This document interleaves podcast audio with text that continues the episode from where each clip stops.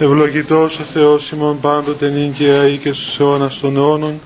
Δόξα Σύ ο Θεός ημών, δόξα Σύ βασιλεύ ουράνιε, παράκλητε το πνεύμα της αληθείας ο πανταχού παρών και τα πάντα πληρώνω θησαυρός των αγαθών και ζωής χορηγός, ελθέ και σκήνωσον εν ημίν και καθάρισον ημάς, από πάσης κυλίδος και σώσουν αγαθέτας ψυχάς ημών. Αμήν. Καλησπέρα παιδιά.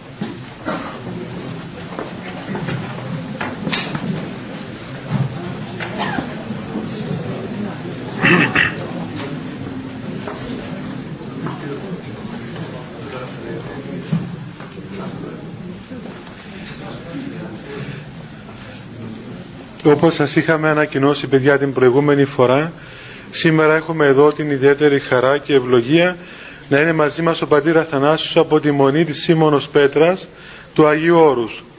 Και οπωσδήποτε έχει πάρα πολλά πράγματα να μας πει ωφέλιμα και παρακαλώ να τον ακούσετε με προσοχή και μετά από την σύντομη ομιλία που θα κάνει αν έχετε οποιασδήποτε ερωτήσεις να τις υποβάλλετε ώστε να μάθετε περισσότερα πράγματα από την πείρα του πατρός Αθανασίου που έχει τόσα χρόνια που είναι στο Άγιον Όρος. Ορίστε Γέροντα.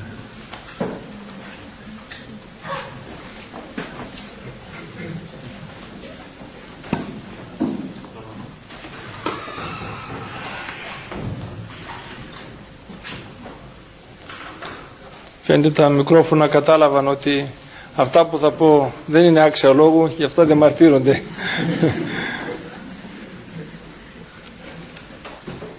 Σεβαστέ Άγιοι Γέροντα, αγαπητοί αδελφοί, ε, Χριστό, με πολύ χαρά και ιδιαίτερη συγκίνηση βρίσκομαι ανάμεσά σας σε αυτή την νεανική ως επιτοπλίστων, αν πούμε στο σύνολό της σύναξη, όχι να σας μεταφέρω σοφία ανθρωπίνη, αλλά δύο λογάκια να σας πω έτσι αδελφικά, σχετικά με την πνευματική μας πορεία μέσα στην Εκκλησία έχοντας αφορμή, σκεφτόμουν πάρα πολύ, είχαμε κουβεντιάσει και την προηγούμενη εβδομάδα με τον Γέροντα, του είπα τι να πω στα παιδιά, είχα ετοιμάσει ένα θέμα, αλλά μετά βλέποντας τις ερωτήσεις που δέχτηκα σε όλα τα μέρη της Κύπρου μας που πήγα, ότι έχετε ιδιαίτερη πνευματική νέφηση και κλίση, είπα να σας πω μερικά πραγματάκια σχετικά με την ζωή μας μέσα στην Εκκλησία, με τη θέση μας και τον τρόπο που μπορούμε να λειτουργήσουμε σωστότερα σαν μέλη της Εκκλησίας του Χριστού. Μία φορά που είχα πάει στο Μακαρίτη τον πατέρα Παΐσιο είχα βρει μια ομάδα παιδιών, φοιτητών σαν και εσάς που του είχαν υποβάλει την ερώτηση «Γέροντα, είναι δυνατόν μέσα στο σύγχρονο κόσμο να ισχύουν οι κανόνες της Εκκλησίας μας; Μήπως άλλαξαν οι καιροί μήπως οι κανόνες που εθέσπισαν οι Άγιοι Πατέρες της Εκκλησίας μας ή ακόμα και αυτό το Ευαγγέλιο είναι απάβγασμα των καιρικών συνθήκων και κοινωνικών περιπτώσεων εξωτερικών και πολιτιακών και θεσμικών εκείνης της εποχής. Μήπως σήμερα πρέπει να κάνουμε μια ανακατονομή στα πράγματα και μια αναπροσαρμογή στη σύγχρονη πραγματικότητα. Και μήπως εκείνο που μου έκανε εντύπωση είπε μήπως είναι κάπως σκληρή η στάση της Εκκλησίας μπροστά στην ιανική ψυχή; Και ο πατήρ Παΐσιος τους είπε ο Μακαρίτης λέει γιατί το λέτε αυτό παιδιά; Λέει μα όλο μη μη μη μας λέει η Εκκλησία δεν ακούμε ένα θετικό λόγο όλο άρνηση είναι και μου έκανε εντύπωση προσέξτε το και θα καταλάβετε τη σοφία που εμπερικλεί. Ο πατήρ Παΐσιος όπως ξέρετε ήταν πρόσφυγας από τη Μικρασία, Μικρασιάτης, αλλά τους εγκατέστησε η κυβέρνηση όταν φύγαν από την πατρίδα εκεί τη χαμένη πάνω στην Κόνιτσα, εκεί που ήταν ο Μακαρίτης ο Σεβαστιανός, ο Δεσπότης, ο Λεβέντης επίσκοπος, φτωχό το μέρος πάρα πολύ, δεν έχει όλο βουνά, όλο βουνά, όχι σαν τα δικά σας τα όμορφα βουνά που είδαμε σήμερα, ανεβήκαμε πάνω και είδαμε τις όμορφες εκκλησίες, αλλά άγωνα τελείως, μόνο πέτρα και τίποτε άλλο δεν έχει αλλά οι άνθρωποι διωγμένοι από τους Τούρκους είχαν καταφύγει επάνω σαν αιτοφολές και δεν είχαν που να βρουν τρόπο και πόρο ζωής και όπου βρίσκαν λίγο χώμα το σκάβανε για να βάλουν λίγο καλαμπόκι να βγάλουν την τροφή της χρονιάς τους. Μία φορά είπε ο πατήρ Παΐσιος που επήγαινα από το χωριό σε ένα μοναστήρι με τα πόδια γιατί αυτοκίνητο δεν υπήρχε και ακόμη σήμερα δεν μπορεί να πάει σε όλους τους τόπους εκεί αυτοκίνητο είδα κάποιον άντρα να κάθεται στην άκρη του χωραφιού είχε ένα τείχο λέει μέσα από τον τοίχο από κάτω ήταν μεγάλο ρέμα έτρεχε ποταμός και να έχει από τη μέση του δεμένο μια τριχιά, ένα σκηνή και στο άκρο της τριχιάς είχε δεμένο σαν ζώο τη γυναίκα του. Αυτό σε κάθετο και κάπνιζε και η γυναίκα του είχε το τσαπί και τσάπιζε το καλαμπόκι. Έλεγε ο πατήρ Παΐσιος βγήκα από τα ρούχα μου. Δεν μπορούσα να το δεχτώ αυτό το πράγμα. Ευλογημένη ψυχή και πέρασε υποθέσουμε να πούμε. Τι την πέρασε στη γυναίκα σου ζώο και την έχεις δεμένη με το, με το σκηνή. Και κάθεσαι και καπνίζεις. Λέει, έσβησε το τσιγάρο του, το άφησε κάτω. Λέει, πάτερ, γιατί με φωνάζεις; Τι να μην σε φωνάζω, λέει, θες και ρέστα κιόλας, δεν τρέπεσαι λίγο. Λέει, άκου να σου πω γέροντα, λέει. Έχουμε πέντε μωρά στο σπίτι. Βλέπεις τη φτώχεια μας, βλέπεις την κακομεριά μας. Βλέπεις, λέει, και το δύσκολο εδώ του τόπου. Προσπαθούμε να βγάλουμε το καλαμπόκι της χρονιάς μας. Εάν εγώ, όπως είναι ο τόπος τόσο κακοτράχαλος, παραπέσω και πέσω μέσα στο ρέμα, θα σκοτωθώ και θα κλείσει το σπίτι μου. Τι θα κάνει η γυναίκα μου χωρίς εμένα; Ενώ εγώ είμαι δυνατότερος, την δένω, μήπως εκείνη πέσει κάτω, τουλάχιστον να βγάλουμε ό,τι μπορούμε να βγάλουμε. Και μου έκανε μεγάλη εντύπωση, γελάτε παιδιά, και εγώ τότε είχα γελάσει και μετά το σκέφτηκα και το σκέφτομαι πάρα πολύ κάθε φορά όταν έρχομαι σε επαφή με την ανθρώπινη ψυχή στην εξομολόγηση και βλέπω την αντίδραση που έχουμε. Και είπε πατήρ... Άστο. Λοιπόν, και βλέπω πόσο σοφά τα έχει κανονίσει η Εκκλησία μας, μάλλον ο ίδιος ο Χριστός μας, ο Θεός μας, μας έδωσε τις θεόδους, τις εντολές Του, τις οποίες πολλές φορές τις θεωρούμε σε ένα ζυγό, σε ένα εμπόδιο στην πορεία της ζωής μας, νομίζοντας ότι αυτό που έκαμε ο Θεός το έκαμε από αφιλανθρωπία και μια σαδιστική στάση. Ο Θεός μας δεν είναι Θεός σαδισμού, δεν είναι Θεός αφιλάνθρωπος, είναι ο φιλάνθρωπος. Ο φιλάνθρωπος, σε πόσες εκκλησίες είδα εδώ στην Κύπρο, Ιησούς Χριστός ο φιλάνθρωπος γράφει. Από αγάπη άπειρη μας έπλασε, από αγάπη άπειρη μας έβαλε μέσα στον κόσμο του τον εδώ, ως βασιλής όλης της κτήσεως και από αγάπη μας κατέστησε με τα Άγια Μυστήρια της Εκκλησίας μας τίμη αμέλεια του, αμέλεια του Χριστού, του εαυτού του, του σώματός του της Εκκλησίας. Αλλά όμως ο πονηρός να που μας πειράζει και μας λέει ότι αυτά που μας έδωκε ο Χριστός είναι βάρος. Ο Χριστός δεν μας έδωσε βάρος. Ο Χριστός ήρθε να μας πάρει τα βάρη. Δεύτε πάντες οικοποιώντες και επιφορτισμένοι, καγώ αναπαύσω εμάς. Άρα τον ζυγό μου εφημάς και μάθετε επί μου ότι πράωση και ταπεινώ στην καρδία μας είπε. Πάρτε τον ζυγό μου και θα καταλάβετε ότι αυτός ο ζυγός που σας έχω βάλει, αυτός ο δεσμός που σας έχω βάλει, σε αυτό το λούκι που σας έχω βάλει, δεν σας το έχω βάλει, δεν σας έχω βάλει και τοποθετήσει μέσα σε αυτό το λούκι από φιλανθρωπία, αλλά από άπειρη και κατανόητη αγάπη για σας. Έτσι λοιπόν, με αυτή τη θεώρηση, της φιλανθρωπίας του Θεού πρέπει να πορευόμαστε μέσα στο σώμα της Εκκλησίας. Μας έδειξε ο Χριστός με τις εντολές Του γιατί είμαστε δυστυχώς σαν τα ζωάκια, τα άλογα που πορευόμαστε κατά τις επιθυμίες των καρδιών μας και όχι τις περισσότερες φορές κατά την απλή λογική. Γινόμαστε υπόδολοι στα ενστικτά μας, γινόμαστε υπόδολοι στις παρορμήσεις της πρόσχερης της νεότητας, της νεότητος, γινόμαστε υπόδολοι στο σειρμό της εποχής, γινόμαστε υπόδολοι στον άκρατο, τα λέγαμε έτσι, και εμπορικό τρόπο αντιμετώπισης του ανθρωπίνου προσώπου και υποδολωνόμαστε σε ένα άλλο ζυγό βαρύτερο. Αφήνουμε τον ελαφρό ζυγό του Χριστού και μπαίνουμε σε άλλους ζυγούς από κάτω και γινόμαστε μη χειρότερα. Η Εκκλησία μας είναι η κοινωνία προσώπων γιατί ο ίδιος ο Χριστός είναι το κατεξοχήν πρόσωπο στο οποίο αποβλέποντας αφομοιώνουμε όλη τη θεότητα και την προσοικιούμεθα και την παίρνουμε μέσα μας για να γίνουμε εμείς σύμφωνα με, την, με το άνοιγμα της καρδιάς μας να γίνουμε ακριβή αντίγραφα. Ε, εξαρτάται τώρα βέβαια από την δυνατότητές μας τις προσωπικές και το άνοιγμα της καρδιάς μας να γίνουμε ακριβείς εικόνες και ακριβή, ακριβή αντίγραφα του Χριστού μας. Ο μεν ανδρός θυμάστε έλεγε ως χαρή είναι άνθρωπος όταν άνθρωπος ή. Αλλά εμείς αυτό μπορούμε να το πούμε σε μία νιωστή θα το λέγαμε έτσι δύναμη πόσο χαριτωμένος είναι άνθρωπος όταν είναι άνθρωπος του Χριστού. Μου κάνει μεγάλη εντύπωση γέροντα εσείς τα θυμάστε ζήσατε τόσα χρόνια και εσείς στα Άγιον εκεί και συναναστραφήκατε με τόσα γεροντάκια.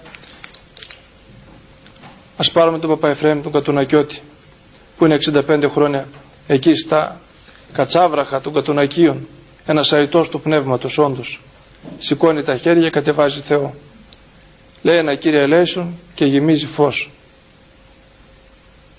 Ε, αυτός ο άνθρωπος απομονωμένος από όλα τα κοινωνικά δεδομένα τα σύγχρονα θα νόμιζε κανείς ότι είναι ένας απάνθρωπος τον πλησιάζεις κοντά και βλέπεις ένα γίγαντα μωρό παιδάκι στην καρδιά, στο συνέστημα.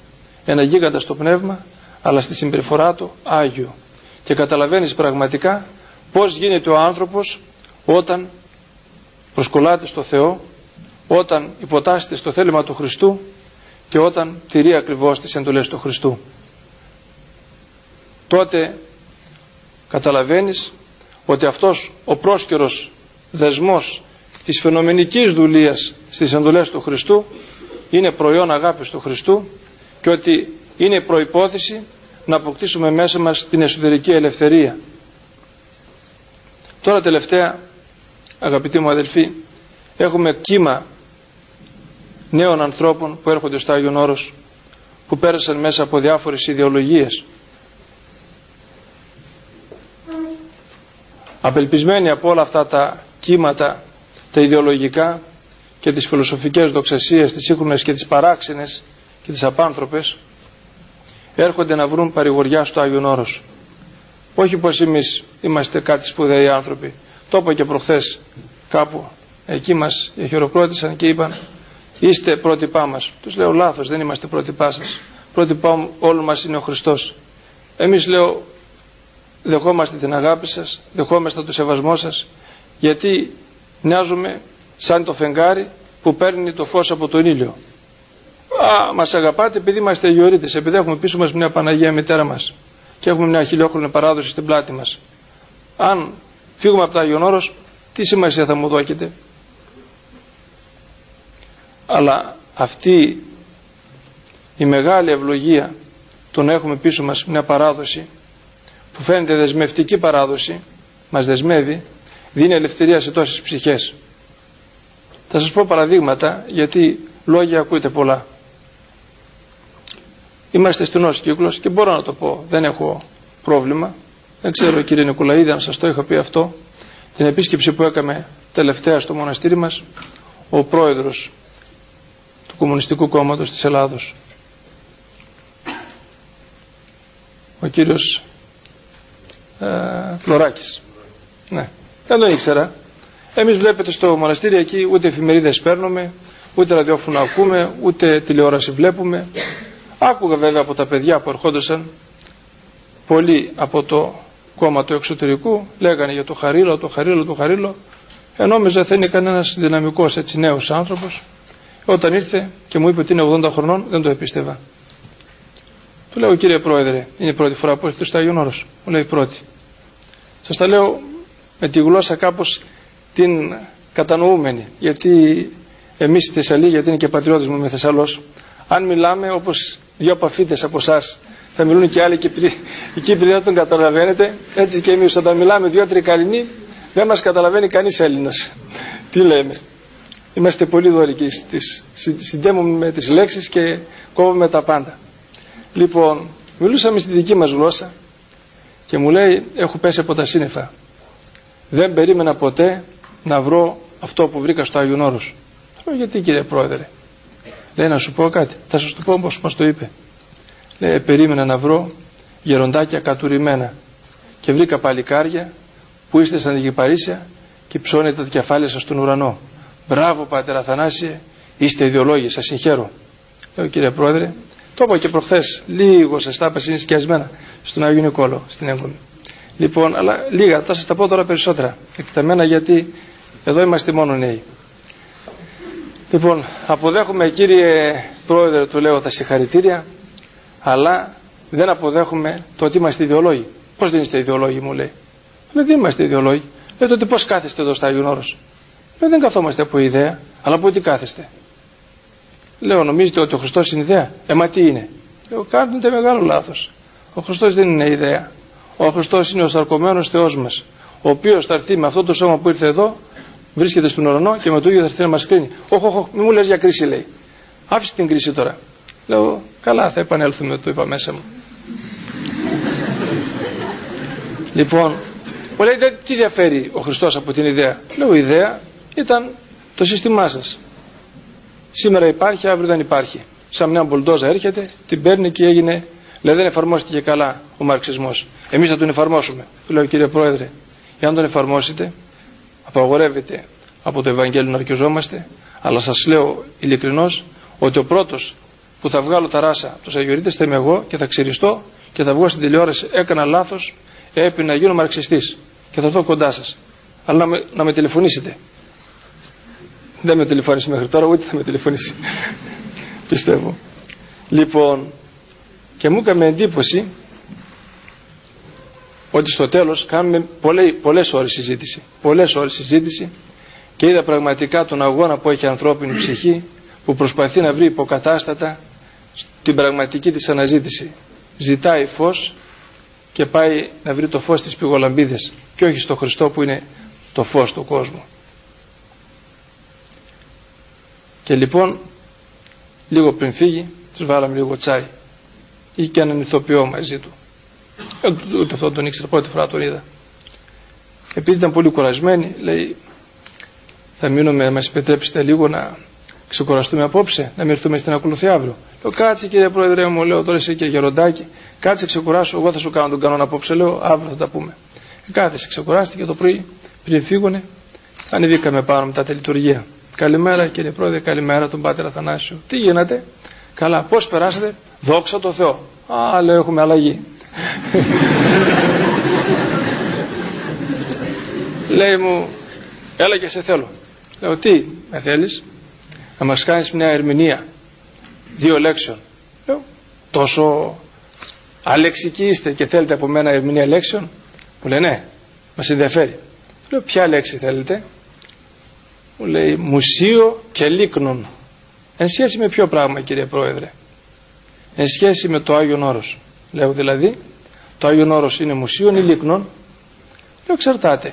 Αν θα έρθείτε διάθεση μουσιακής εντυπώσεως και περιηγήσεως θα βρείτε το άριστο μουσείο όλου του κόσμου συνδέοντας μάλιστα, συνδυάζοντας μάλιστα και τις φασικές καλονές που έχει εδώ το Άγιον Όρος με, με τον Κυμηλιακό Θησαυρό θα είστε ο καλύτερος περιηγητής ο πλέον ικανοποιημένος από το, από το ε, εκδρομικό σας ας πούμε έτσι, την εκδρομική σας εξόρμηση. Λίπρον τι θα πει. Του λέω η κούνια. Γιατί συμβολίζει η κούνια; Ε, λέω συμβολίζει ζωή. Αφού έχει ένα μωρό μέσα που κλαίει, συμβολίζει η συνέχεια της ζωής. Και χτυπάει το, το, το χέρι του στο τραπέζι όπως κάνουν στη Βουλή. Λάθος κύριοι νομίζετε ότι το Άγιον Όρος είναι μουσείο. Δεν είναι μουσείο είναι λίκνων των εθνικών μας και θρησκευτικών μας παραδόσεων. Λέω ευχαριστώ κύριε Πρόεδρε. Γράψτε και στο βιβλίο των εντυπώσεων. Και όταν πετύπωσε στο βιβλίο εντυπώσεων. Ε, βγήκε έξω, τον περίμεναν όλα τα κανάλια στην Ορενούπολη, κανείς δεν ήρθε μέσα. Γιατί το Άγιον Όρος έχει αλάδοτο και δεν του συνέβη κάτι στην Ορενούπολη όλοι οι δημοσιογράφοι. Όλοι εκεί. Κύριε Πρόεδρε, τις εντυπώσεις σα, τις εντυπώσεις σας. Τι εντυπώσεις ρε παιδιά λέει. Λυπούμε που σε αυτή την ηλικία για πρώτη φορά πήγα στα Άγιον Όρος. Κρίμα τα χρόνια μου που πέρασαν. Όλοι οι Έλληνες πρέπει να περάσουμε να βαπτιστούμε στα ιδανικά μας. Κρίμα στα χρόνια που πέρασα. Η μόνη εφημερίδα που το έγραψε ήταν η καθημερινή. Ενώ την προηγούμενη μέρα πριν έρθει έγραφαν όλες οι εφημερίδες. Κοκκίνησε ο άθος, ο χαρίλαος καλόγυρος.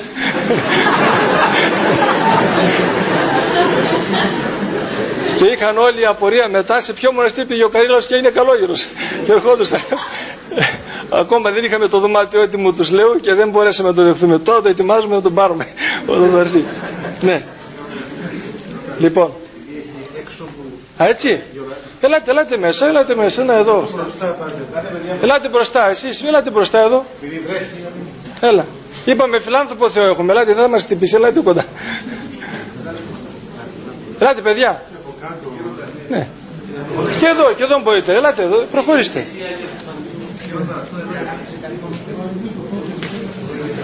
Η πρώτη κατηγορία θέση πάρετε, η δεύτερη στο ίδιο θα πληρώσετε. Έλα. Είναι, ίδια ταρήφα είναι. Ελάτε, ελάτε παιδιά. Ελάτε μπροστά.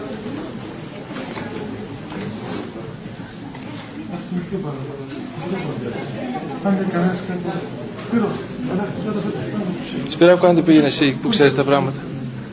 Έλα τα αγόρια μπορούν να περάσουν. Εδώ έχει και το χώρο και εδώ έχει. Και το κορίτσι.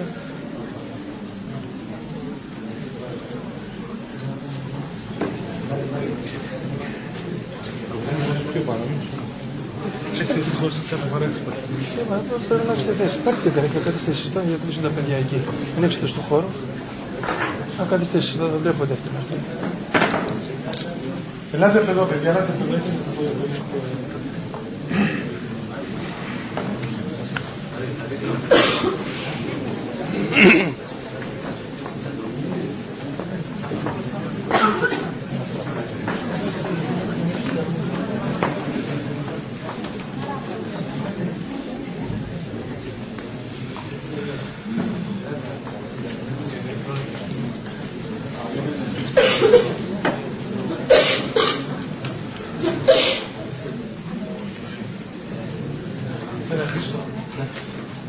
Εντάξει.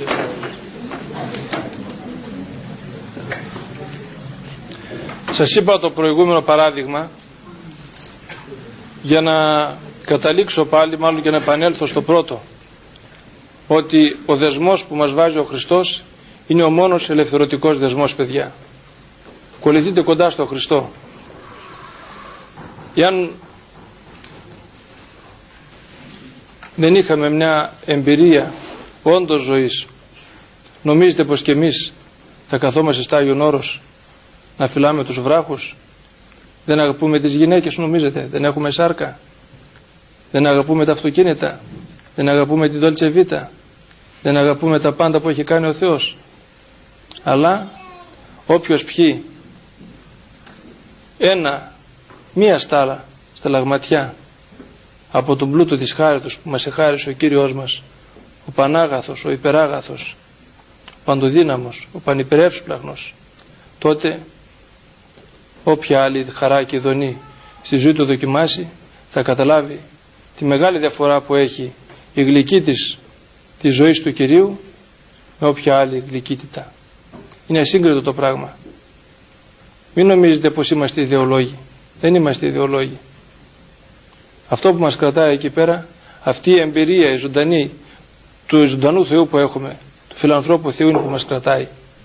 Δοκιμάστε κι εσείς. Ξέρω ότι είστε μέσα στον κόσμο. Νέα παιδιά είστε.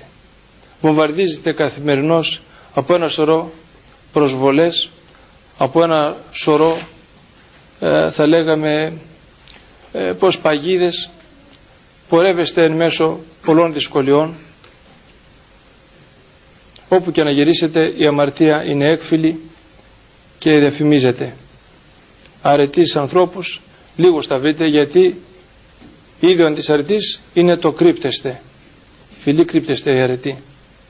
Αλλά όμως ανάμεσά σας εγώ θα έλεγα όλοι σας και μόνο με την παρουσία σας εδώ σε αυτό το χώρο η ασφικτική παρουσία σας τι δείχνει ακριβώς αυτή την έφεση της ψυχής σας να βρείτε τον πραγματικό σκοπό της ζωής σας βάζοντας τον εαυτό σας κάτω στο ζυγό του Χριστού.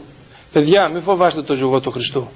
Όποιος τον μπήκε κάτω από το ζυγό του Χριστού δεν είναι μετανόηση.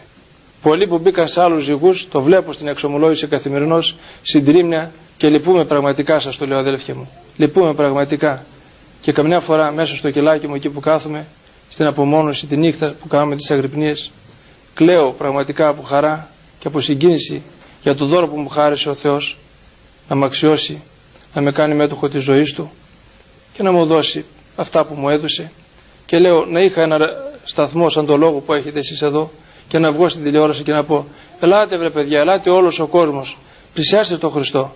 Λιγάκι κάντε μια μικρή θυσία και θα δείτε τι γλυκής που είναι ο Χριστός. Δεν θα σας κάνει τίποτε ούτε γυναίκες, ούτε άντρες ούτε πλούτος, ούτε δόξα, ούτε αυτοκίνητα. Τίποτε. Τίποτε δεν θα σας κάνει καρδιά να δείτε. Θα λέτε όλα είναι ματαιότητα πλησιάστε τον Χριστό. Θα βομβαρδίζεστε συνεχώς από ιδεολογίες. Τώρα σας είπα έρχονται όλων των ιδεολογιών τα παιδιά απελπισμένα και ψάχνουν από τα ναρκωτικά πάλι. Τι γίνεται με αυτή την υπόθεση; Δεν μπορείτε να φανταστείτε. Έπρεπε να έχουμε μέρες ολόκληρες να σας διηγούμε περιστατικά παιδιών και τα πιο καλά παιδιά, γέροντά μου θα ξέρετε και σε την εξομολόγηση, τα πιο φιλότιμα παιδιά είναι εκείνα που μπλέκουν με τα ναρκωτικά. Τα πιο φιλότιμα παιδιά είναι εκείνα που μπλέκουν με τις ανατολικές θρησκείες και γίνονται συντρίμματα.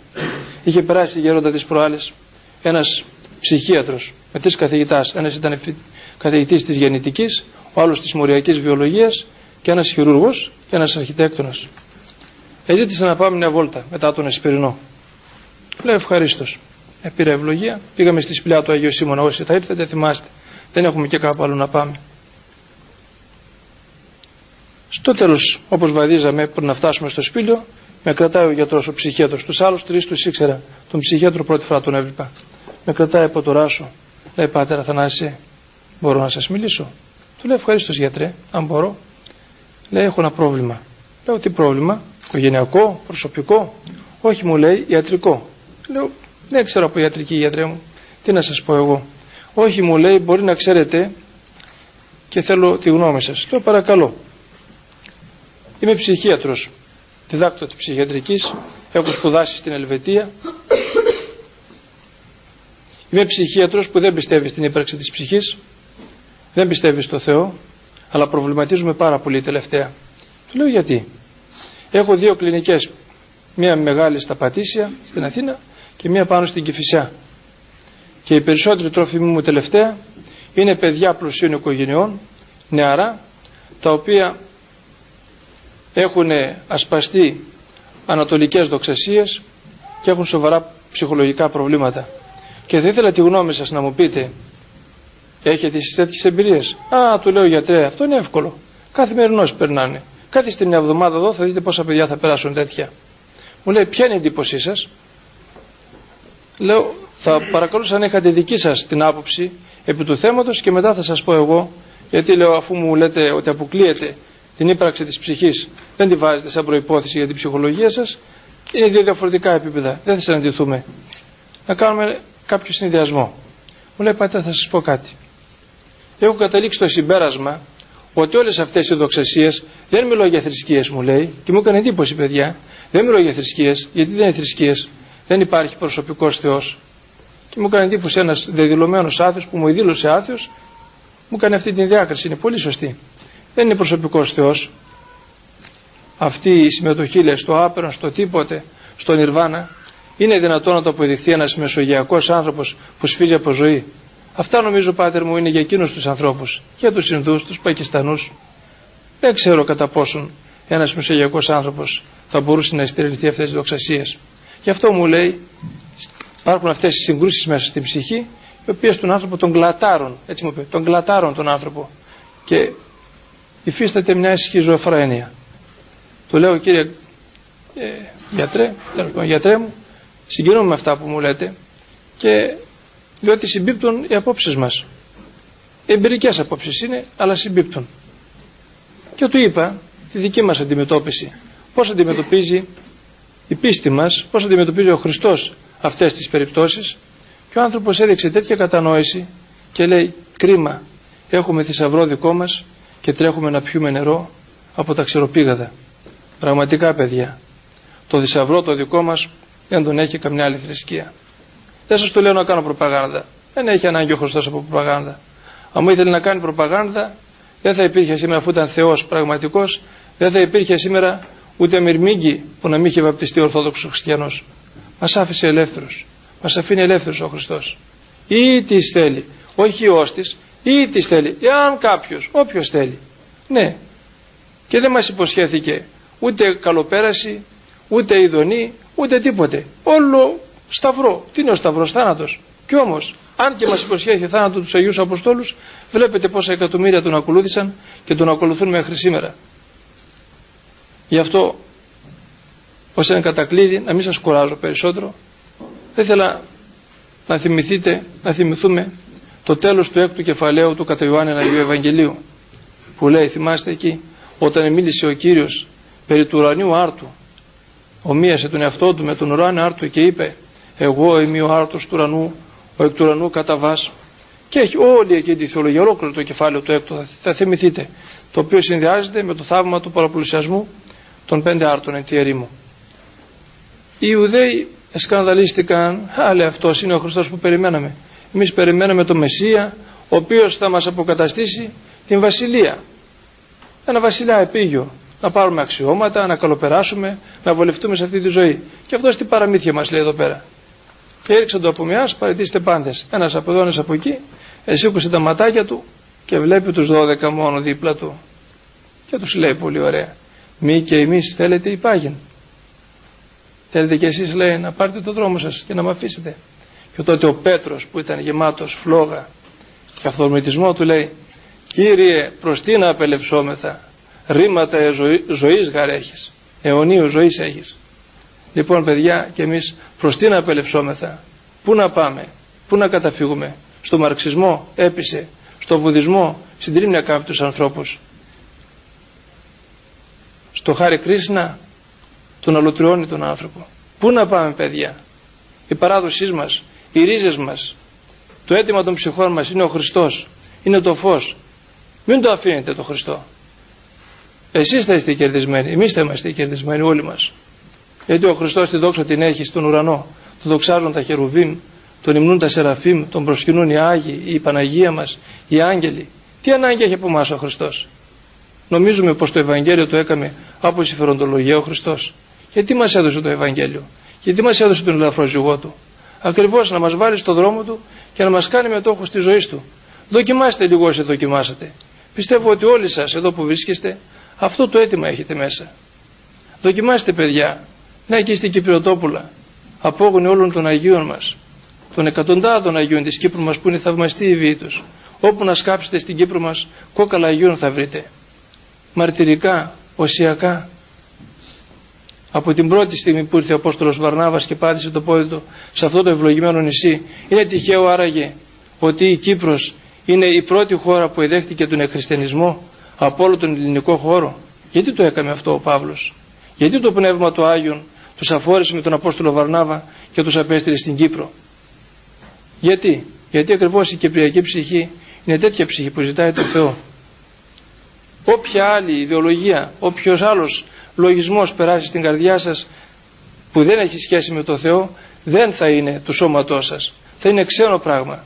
Όπως ένα αγκάθι μπαίνει στο σώμα και δημιουργεί πληγή και μπορεί τον άνθρωπο να τον κάνει να πεθάνει. Έτσι και μια ιδεολογία που είναι ξένη προς την ψυχή μας μας κάνει το, να, να υποστούμε τον πνευματικό θάνατο. Αφού είστε παιδιά και απόγονοι τέτοιων Αγίων που εδόξασαν το Χριστό μας μην νομίζετε ότι τα γονίδια σας είναι διαφορετικά από τα γονίδια εκείνων των Αγίων. Τα γονίδια σας είναι θεϊκά γονίδια. Η κληρονομικότητά σας αυτή είναι. Ό,τι και να πάτε να κάνετε κάθε άλλη επιλογή που θα κάνετε θα είναι ξένη προς την ιδιοπροσωπία του κυπριακού ελληνισμού μας. Μόνο έτσι, εάν κοντά στο Χριστό μας αναπαυθούμε και τον εαυτό μας θα σώσουμε, θα είμαστε τέλεια, πέρα για πέρα πληρωμένοι, αλλά και τους άλλους που μας κοιτάζουν και περιμένουν από μας. Περιμένουν από μας να τους δώσουμε μαρτυρία ζωής, ότι ο Χριστός μας είναι ο όντως Θεός, η όντως ζωή, Γι' αυτό σας παρακαλώ και σας οικετεύω. Κολλήσατε κοντά στο Χριστό. Κάθε φορά που θα έρχεται ο πειρασμός και θα σας λέει να ξεφύγετε, να του λέτε προς τι να απελεύσουμε Πάτερα Θανάση, Γιώργο, Νίκο, Βασιλική, Γιούλα κλπ. Προς τι να απελεύσουμε. Όπου να πάω σύντριμα θα γίνω. Μόνο ο Χριστός θα με κάνει πρόσωπο, μόνο ο Χριστός θα με σεβαστεί, μόνο ο Χριστός θα με αγκαλιάσει, μόνο ο Χριστός θα με παρηγορήσει, μόνο ο Χριστός θα με ζωοποιήσει, μόνο ο Χριστός θα με κάνει Άγιο και θα με καταστήσει μέτοχο της Βασιλείας τις οποίες όλοι σας εύχομαι να αξιοθείτε με τις ευχές όλων των Αγίων Κυπρίων και του Γέροντα εδώ Αθανασίου που τόσο καταναλύσκεται στη διακονία σας και όλων των αγαπητών αδελφών που σας υπηρετούν για τη σωτηρία της ψυχής σας. Σας ευχαριστώ πολύ που με ακούσατε, σας ζητώ συγγνώμη που σας εκούρασα και σας παρακαλώ να προσέφηστε και για μας εκεί να είμαστε σωστοί μοναχοί. Εσείς σωστοί στον κόσμο, εμείς σωστοί στο μοναστήρι. Αν είμαστε σωστοί ο καθένας εκεί που εκληθήκαμε, τότε θα δοξάσουμε το όνομα του Πατρός του της ουρανής και θα γίνομαστε όντως θεϊκά σημεία από τα οποία πάσχει σήμερα η ανθρωπότης μας. Σας ευχαριστώ και παρακαλώ να έχετε κάποια ερωτήσετε. Ευχαριστώ. Μην τρέπεστε πολύ απλά. Εδώ δεν κάνουμε δικαστήριο. Ό,τι έχετε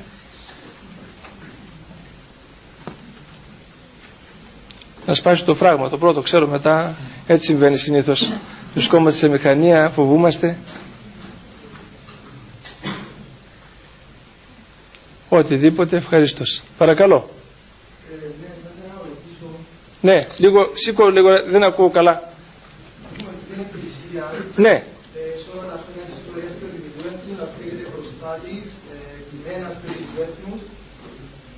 και να κρατήσει το ελληνικό στοιχείο μέσα στο ελληνικό χώρο χωρίς να σπηρωθεί το αίμα του από τους τουρκούς, από τους διαφόρους πράξεις. Δεν και στην Κύπρο. Θέλω να πω τώρα τα σημερινά γεγονότα με τα σημερινά δεδομένα. Ο ρόλος της Εκκλησίας στην Κύπρο ή και στον ελληνικό χώρο. Δηλαδή, το ζήτημα είναι, είναι σωστό να μιλούμε για αγάπη και να σκοτώνουμε είναι σωστό να μιλούμε για δικαιοσύνη όμως και να αφήνουμε τους να σκοτώνουν. Μάλιστα. Κοίταξε να δεις. Μην μπερδεύουμε τους θεσμούς με τους φορείς των θεσμών. Εάν εγώ είμαι ένας παλιάνθρωπος, ένας ταρλατάνος, ένας θεομπαίχτης και από μια απιστία, από μια ανοησία φόρεσα το ράσο, αυτό το ράσο είναι τιμημένο.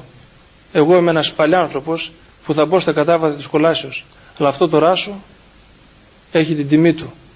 Εάν ένας αξιωματικός είναι προδότης της πατρίδος, δεν φταίει το σχήμα του αξιωματικού. Φταίει αυτός που έχει μέσα του την παλιανθρωπιά. Εάν ένας οικονομολόγος καταχραστεί μια περιουσία μιας εταιρείας, δεν φταίει η εταιρεία, φταίει ο οικονομολόγος. Καταλαβες, έτσι συμβαίνει και στην Εκκλησία.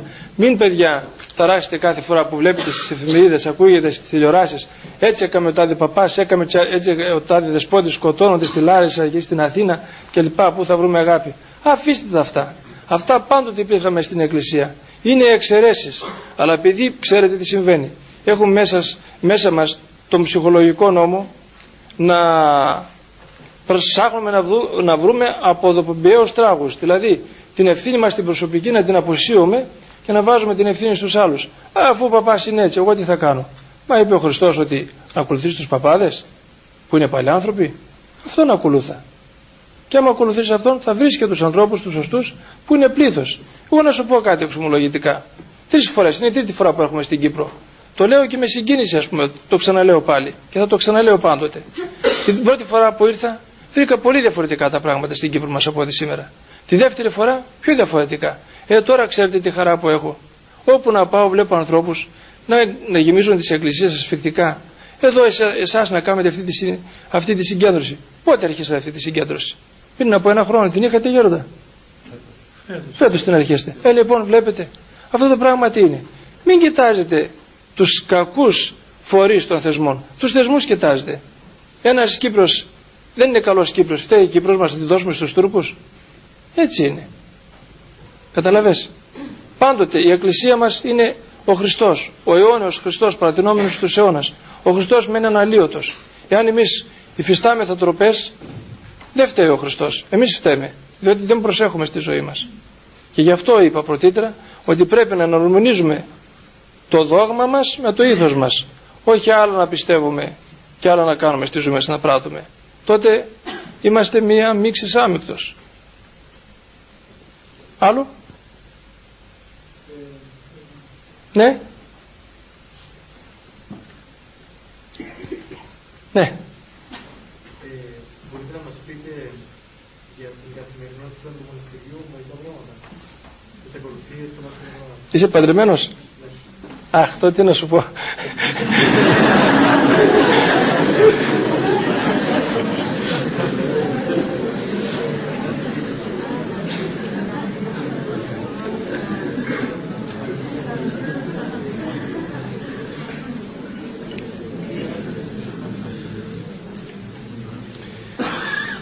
Στην κλίμακα θυμάστε τι λέει ο Άγιος Ιωάννης. Φως μοναχής, αγγελική πολιτεία. Φως δε κοσμικής, μοναχική πολιτεία. Πάντοτε αδελφοί, η μοναχική, αποτελ... η μοναχική πολιτεία αποτελούσε ένα πόλο έλεξεως και ένα οδηγητικό σημείο, ένα κατευθυντήριο σημείο για τους χριστιανούς όλων των εποχών. Από τότε που εμφανίστηκε μέχρι σήμερα. Είναι συγκινητικό αυτό και χαίρομαι γιατί τώρα τελευταία στην Κύπρο μας αναβιώνει αυτός ο, ο μοναχικός θεσμός. Οι καιρικέ και ιστορικές περιστάσεις και ταλαιπωρίες που υπέστη το νησί μας δεν επέτρεψαν να οργανωθεί όπως έπρεπε ο μοναχισμός και να βιωθεί. Τώρα δόξα τω Θεώ βλέπω ότι παντού σε όλη την Κύπρο υπάρχει μια εντονότερη στροφή προς το μοναχισμό όχι ότι όλοι οι Κύπροι θα γίνονται μοναχοί αυτό είναι εκ των πραγμάτων αδύνατον διότι και η μοναχική ζωή είναι κλήσεις Θεού, προσωπική κλήση και ανταπόκριση στην κλήση αυτή που μας κάνει ο Θεός στον καθέναν βέβαια είναι γενική κλήση αλλά προσωπική επιλογή και χαίρομαι διότι πολλοί μέσα στον κόσμο έχετε σαν πρότυπό σας τους μοναχούς και χαίρομαι διότι έχετε μέσα στη ζωή σας σαν στόχο να πλησιάσετε στον Χριστό ζώντας κάπως μοναχικά. Να πούμε την αλήθεια, το Ευαγγέλιο είναι για όλους μας. Και για τους καλογύρους και για τους κοσμικούς. Ο Μέγας Βασίλειος λέει ότι οι μοναχοί τι διαφέρουν από τους κοσμικούς. Απλώς την παρθενία. Όλα τα άλλα είναι κοινά. Ό,τι απαιτεί ο Χριστός από ένα καλόγυρο τον απαιτεί και από εσάς. Μόνο ότι στην παρθενία διαφέρομαι. Αυτό είναι η ειδοποιώς διαφοράς μας. Αλλά η αγάπη των ανθρώπων είναι πολύ. Σας είπα πρωτήτρα, μας αγαπάτε όχι επειδή εμείς αυτοί αξίζουμε την αγάπη σας, αλλά γιατί είμαστε φορείς ενός θεσμού αιωνόβιου, ενός θεσμού θείου. Η ζωή μέσα στο μοναστήρι είναι μια ζωή ήσυχη. Η ζωή μέσα στο μοναστήρι είναι μια ζωή αμέριμνη. Η ζωή μέσα στο μοναστήρι είναι μια ζωή χαράς. Λέει η παροιμία ότι βαριά η καλογερική. Εγώ σας λέω αδελφοί ότι πολύ βαρύτερος είναι ο, ο κόσμος μέσα η κοσμική ζωή. Εμείς δεν έχουμε τις σημερινές που έχετε εσείς.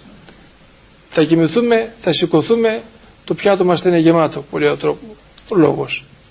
Δεν έχουμε ούτε μέρημνες για τα οικονομικά μας ούτε μέρημνες για το επάγγελμά μας ούτε μέρημνες να πάρουμε ρούχα για τη γυναίκα μας ούτε για τα παιδιά μας που θα αρρωστήσουν ούτε την πεθερά μας που θα μας γκρινιάζει ούτε τους άλλους που θέλουν να χωρίσουμε τα χωράφια μας.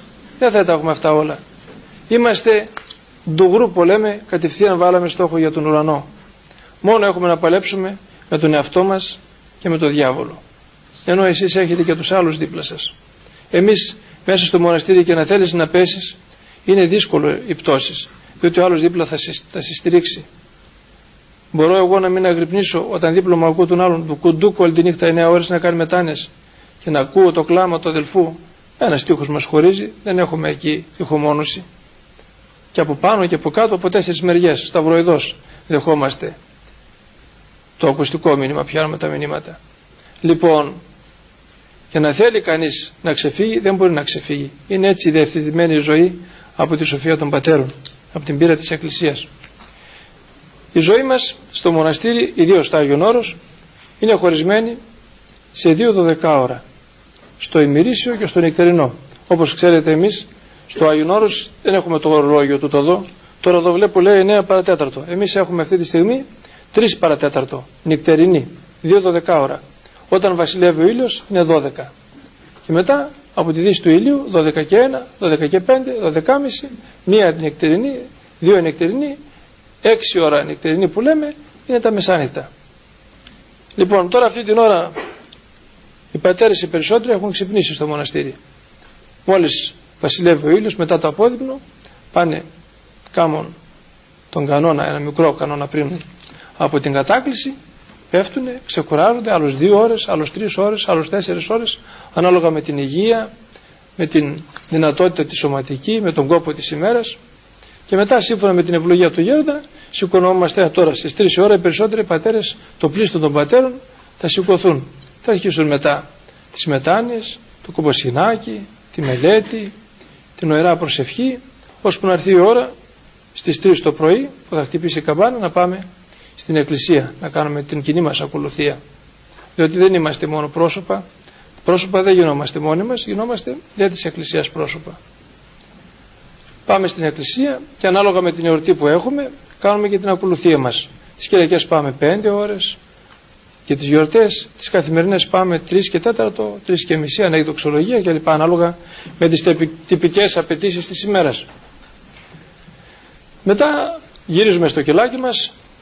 Αυτό πάει γύρω στις 6 ώρα το πρωί 6.30 και όσοι μεν αγρύπνησαν ξεκουράζονται δύο ώρες και στις 8 ώρα χτυπάει η τράπεζα. Πάμε πρώτα κάνουμε την παράκληση στην Παναγία μας αφού είμαστε στο περιβόλι της εκεί. να την ευχαριστήσουμε και να την παρακαλέσουμε μετά πάμε στην τράπεζα και μέσω όλη η μέρα από τις 8.30 9 παρά μέχρι στις 3 το απόγευμα είναι η ώρα των διακονημάτων άλλος θα πάει στον κήπο άλλος θα πάει στο στάβλο άλλος θα πάει στο βουνό άλλος θα πάει κατεβεί κάτω στη θάλασσα άλλος θα πάει στο γραφείο, άλλος θα βοηθήσει στο αρχονταρίκι, άλλος στο νοσοκομείο και το καθεξής. Κάνουμε τα διακονήματά μας, τα οποία μας φέρουν σε μια κοινωνία με τους αδελφούς. Έχουμε κατηδίαν κοινωνία με το Θεό στο κελί, κοινή προσευχή ως σώμα της Εκκλησίας μας, φανέρωση αυτού του μυστηρίου του σώματος της Εκκλησίας στο ναό και μετά διακονία των αδελφών και του Θεού δια των αδελφών, δια της διακονίας των αδελφών. Και έτσι πάλι έρχεται η ώρα του Εσπερινού, πάμε στον Εσπερινό, πάμε στην τράπεζα, κάνουμε το αποδειμνό μας και μετά πάλι από Βλέπεις τα πράγματα λίγο υψηλότερα. Ανεβαίνεις δεύτερα, λίγο υψηλότερα. Τρίτη, τέταρτη, πέμπτη φτάνεις και λες πώς έφτασα εδώ επάνω. Δεν καταλαβαίνεις. Προχωράς και έχεις μια διαφορετική θεώρηση των πραγμάτων, μια διαφορετική θεώρηση της σχέσης σου με τον Θεό, μια διαφορετική θεώρηση του κόσμου, μια διαφορετική θεώρηση όλων των πραγμάτων. Λοιπόν, και αυτό το πράγμα δεν μας αφήνει να έχουμε τη ρουτίνα. Είναι όντως, όπως λέει ο Άγιος Θεόδωρος ο Στουδίτης στους αναβαθμούς της ερημικής, μακαρία ζωή αστή, ενώ εσείς η ζωή μέσα στον κόσμο, όπως μου έλεγε ένας ανώτατος δικαστής από την Αθήνα ήρθε και κουβεντιάζαμε, είχε θέματα ο καημένος και μου λέει «Αχ παππούλη» μου λέει «να μην γνωρίσω τη μοναχική ζωή πριν παντρευτώ».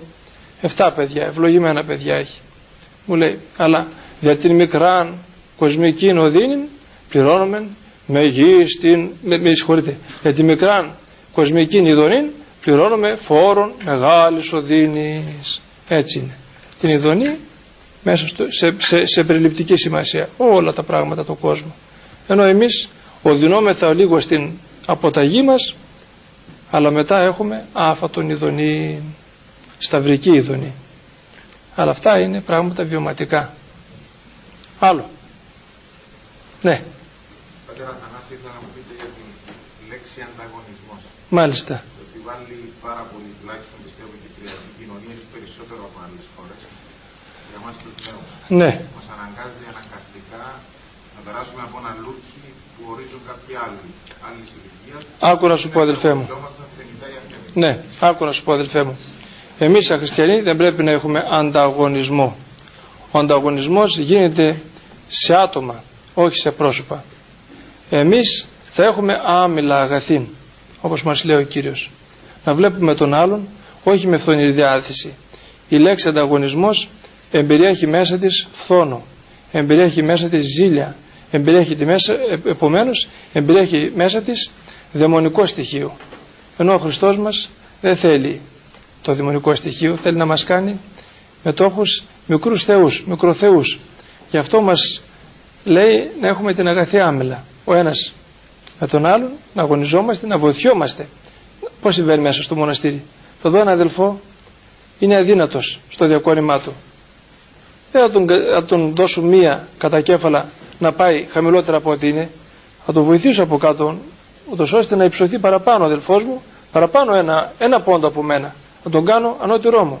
Αυτό είναι ιδίωμα της κοινωνίας της σημερινής, της ηλιστικής, της ηλιστικής κοινωνίας, της ηλιστικής θεώρησης της ζωής και όλων των πραγμάτων και του βίου. Αν έχουμε εμείς Χριστό, Χριστόνων, είμαστε Χριστόνοες, είναι αδύνατον να φερθούμε στον άλλον με αυτόν τον τρόπο τον ανταγωνιστικό.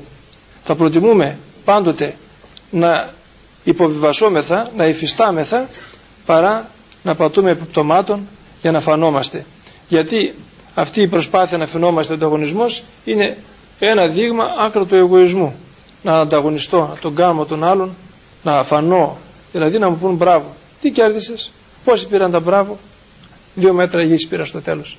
Όταν έχεις αυτό το στόχο της Βασιλείας του Θεού, τότε ούτε ανταγωνισμός σου πάει, ούτε τίποτε. Σου είπα, προτιμάς εσύ να γίνεις, ε, πώς να το πούμε, τάπητας που θα περάσει πάνω αδελφό σου, παρά να υψωθεί ο εγωισμός. Γι' αυτό μην λέτε ποτέ θα, θα ανταγωνιστούμε. Θα μιληθούμε μάλιστα. Και μάλιστα στα πνευματικά. Γιατί στα υλικά βλέπετε ανταγωνισμό τι φέρει. Παίρνει μια γειτόνισσα καλά έπιπλα, βλέπει άλλη ζηλεύει. Να πάρω κι εγώ να την περάσω. Ε, και την περάσεις, να είναι, να είναι ευλογημένο. Πέρε άλλο αυτοκίνητο, να τα αλλάξεις το αυτοκίνητο. Επειδή κι είναι και μιας εβδομάδας αυτοκίνητο, να ξεπεράσεις, να δείξεις ότι έχεις περισσότερα χρήματα. Τι ματιοδοξίε είναι αυτά. Γιατί έλεγε ο Απόστολος Παύλος, έχονται στροφάς και σκεπάσματα, τούτε θα αρκεστησόμεθα. Α, ένα ρασάκι, πώς ήρθαν από εδώ αδελφοί, ας πούμε, και ιερείς και λαϊκοί, πάτε να σας κάνουμε ένα δώρο, σας πάρουμε ένα ράσο, να σας πάρουμε ένα ρολόι. Να, ρολόι το έχω. Μα λέει, δεν είναι ηλεκτρονικό. Τι ξέρω το ηλεκτρονικό, αυτό δεν με φτάνει. Θα είμαι και εγώ, αυτό να βάλω και τηλεόραση το τέλο στο κελί μου, να είμαι σύγχρονος. Τι τα θέλει, με φτάνει το ρολόι, ναι, του. Να κάνουμε τη δουλειά μου. Σε πάρουμε ένα ράσο. Ε, και του ράσου. Μα λέει λίγο ξυλωμένο. Ε, λέω, σαν προς τα πάνω, γίνω γαμπρό. Τι λέω σε υπόθεση. Α είναι και λίγο ξυλωμένο. Δηλαδή, θέλω να σας πω αυτό το πράγμα. Ότι σας παρουσιάσω τον εαυτό μου σαν πρότυπο. Δεν είμαι, ξέρω ότι δεν είμαι πρότυπο. Δεν μπορώ να σας παρουσιάσω τον εαυτό μου σαν πρότυπο. Αλλά σας είπα, το πρότυπο μα είναι ο Χριστός. Αλλά έτσι πρέπει να κάνουμε στη ζωή μας. Αν θέλουμε να απαλλαγούμε από τα άγχη. Ο ανταγωνισμός την ψυχή την αγχώνει τόσο πολύ, παιδιά, που δεν μπορεί να αντέξει. Και σπάει, σπάει. Πόσο θα, θα ανταγωνίζεις, θα ανταγωνίζεις. Έχουμε όλοι μας εκφύσεως ε, ορισμένες δυνατότητες και πάμε να περάσουμε ας πούμε το όριο, να περάσουμε την πράσινη γραμμή. Πώς θα περάσουμε σφαιρδόνα την πράσινη γραμμή, θα σε θερήσει ο Τούρκος από εκεί. Έτσι κάνουμε κι εμείς. Πάμε να περάσουμε τον εαυτό μας και βάζουμε στον εαυτό μας βάρη περιτά. Και τι κερδίζουμε στο τέλος, καταστραφόμαστε. Πάμε μετά να ανεβούμε και στραπατσαριζόμαστε. Άλλο. Ναι. Για την εξομολόγηση; Λίγο δυνατότερα. Πού εξομολογώ εγώ;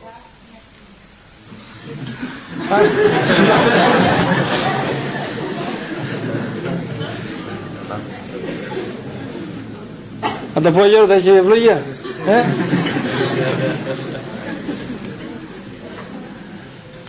Άμα βλέπω σκληροκαρδία, κλαίω για τη σκληροκαρδία. Είναι και σκοτάδι εκεί στο Άγιον Όρος όπως ξεβολογούμαστε, το έχω επίτηδες έτσι να μην βλέπει ο κόσμος. Ένα καντιλάκι λίγο είναι. Άμα βλέπω μετάνοια, φτεροκοπάει η καρδιά μου. Και δεν λογαριάζω ούτε πείνα, ούτε δίψα, ας περάσουν όσες ώρες θέλουν. Δεν λογαριάζω το αυτό μου, λέω Θεέ μου, με έβαλες στην υπηρεσία σου, εγώ είμαι ανάξιος, η χάρη σου τρέχει για το επιτραχυλίο που μου έδωκες. Και χαίρομαι. Και στο ένα κλαίω και στο άλλο κλαίω. Είμαι και λίγο κλαψάρισο από τη φύση μου και τα κάνω σαλάτα άστα. Ούτε μπορώ να μιλήσω καμιά φορά μα συγκινηθώ και ε, τα μπερδεύω λίγο εκεί και ξεπερνάει η υπόθεση. Δεν ξέρω εσύ Γέροντα είστε έτσι; Ε;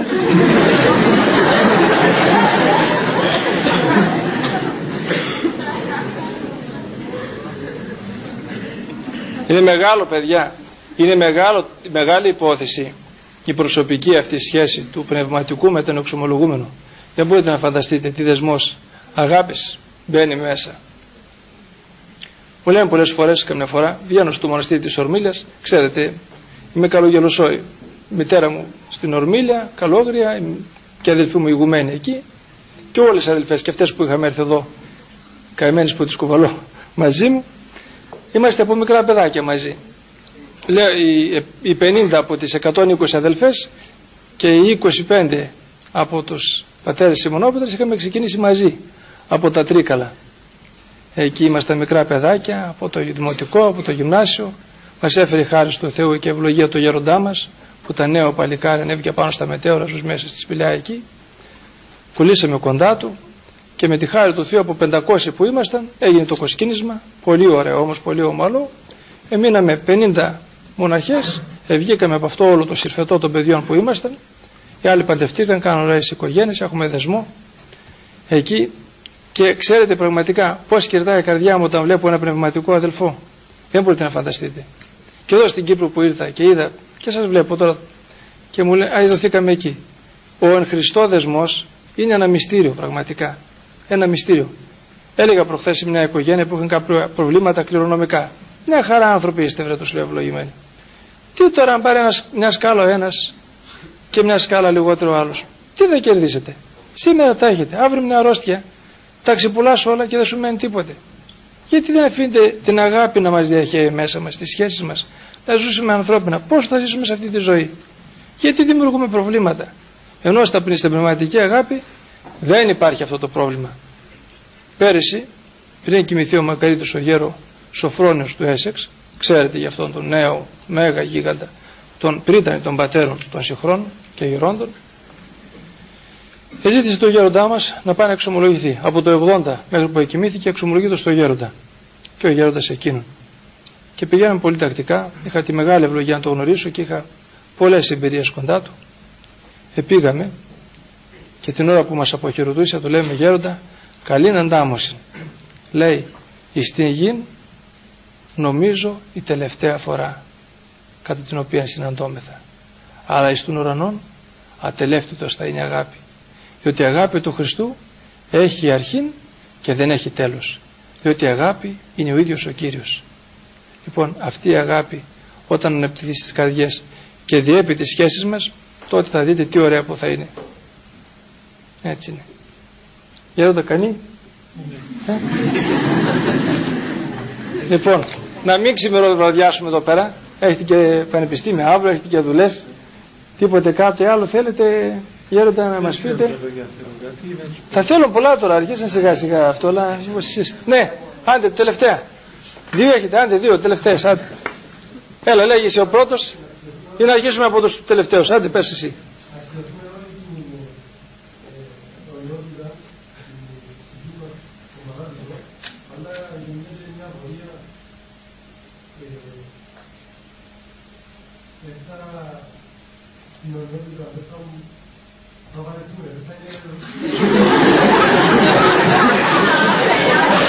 Λοιπόν, μη γελάτε.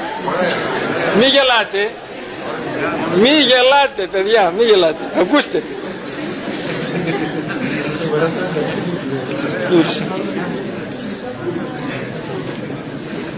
από το, 70, από το Σεπτέμβριο του 75 έως τον Απρίλιο του 79 οκτώ πατέρες είχαμε πάει από την μονή μας στο Κουσταμονίτου σε άλλο μοναστεράκι ήταν 11 γεροντάκια είχαν ηλιώσει καημένοι στην άσκηση όλο γεροντάκια δεν είχε κανένα νέο και μην μπορώντας να βγάλουν πέρα το πρόγραμμα του μοναστηριού. Ήρθαν κλαίγοντας στο γέροντα τρεις αντιπρόσωποι και λένε γέροντα σε ευλόγησε ο Θεός έχεις τόσα παιδιά 60 παιδιά. Στείλει μας δύο-τρεις και εμάς να μας μαγειρεύουν να μας πλέουν τα ρούχα λίγο να μας καθαρίζουν που λερωνόμαστε συγκίνηθηκε ο γέροντας και πήγαμε 7 πατέρες. Μεταξύ των άλλων που υπήρχαν εκεί κάτω από το κελί μου είχαμε ένα γέροντα Αγλάιος λεγόταν ο Αγλάιος ο 40 των Αγίων 40 Μαρτύρων θυμάστε ο Δήμιος που είδε τα στεφάνια να κατεβαίνουν από τον ουρανό και όρμησε μέσα και πήρε τη θέση του αποστάτη των Αγίων Τεσσαράκοντα. Λοιπόν από κάτω κάθε βράδυ δύο πράγματα με εξυπνούσαν. Τα τσακάλια που έχουμε πλήθος στα Άγιον Όρος που σκούζουν σαν τα μωρά παιδιά όλη τη νύχτα και ο Γιώργο Αγλάιος έκλαιγε. Μια βραδιά τον άκουγα έκλαιγε πολύ δυνατά. Ε, τι να έπαθε ο παππούς τώρα; Είχε και σπάσιμο κύλης και του βγαίνει η κύλη και με φράτης κολυβόταν. Πηγαίναμε, το βάζαμε και ξανά πάλι γύριζαμε στο κελί μας. Αλλά ένα βράδυ έκλαιγε πολύ. Το πρωί που πήγαμε στην εκκλησία είχε δύο μπαστούνάκια, γιατί δεν μπορούσε να περπατήσει και πήγαινε έτσι. Έρχεται και με βλέπει, με περίμενε. Είχε πάει πριν από μένα στην εκκλησία και με περίμενε στην, στην πόρτα του Νάρθηκα. Παπά, παπά, σου πω κάτι, λέω τι. Είμαι βλάκας και μισό. Του λέω γιατί γέροντα; Λέει να δεν μπορώ να δώσω μια απάντηση απόψε στο διάβολο με έκανε άνω κάτω. Λέω τι έπαθες; 86 χρόνια γεροντάκι. Αλλά αν το βλέπετε όπως είναι ακριβώς δεν το προλάβατε γέροντα στο γερογλάιο. Ήταν όπως ο, ο Άγιος Σεραφείμ του Σαρόφ. Έτσι τα μαλάκια τα έχει ένα χαριτωμένο προσωπάκι στραγγυλό. Ακριβώς. Εάν ήθελα σήμερα να, να κάνω μια φωτογραφική αναπαράσταση στο Αγίου Σεραφείμ, ακριβώς το προσωπάκι του θα έπαιρνε. Πολύ χαριτωμένο, έχω φωτογραφίες. Τα μαλάκια του αφημένα εδώ κάτω, έτσι εκεί γαλονομάτι κλπ. Πολύ χαριτωμένο γεροντάκι. Λέω τι έπατε παππού; Λέει, ήρθε ο διάβολος όπως καθόμουν και έκανα την ευκούλα και με μια χαρά είχα, είχα κατάσταση και μου λέει, καλά, Κύριε ο Χριστέ ελέησόν με, κύριε ο Χριστέ ελέησόν με. Τι του θες το ελέησόν με. Και του λέω να με βάλει ο Χριστός στον παράδεισο. Βρε βλάκα και μισέ. Θα σε βάλει ο Χριστός στον παράδεισο. Ε, μια μέρα εντάξει καλά. Δεύτερη μέρα εντάξει καλά. Να αιωνιότητα πώς θα μας τάξεις.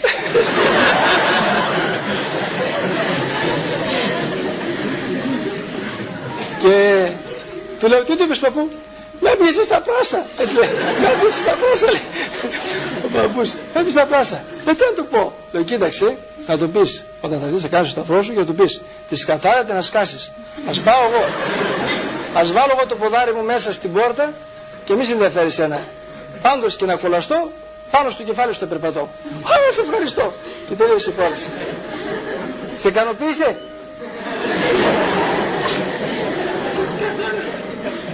Λοιπόν, λέγει.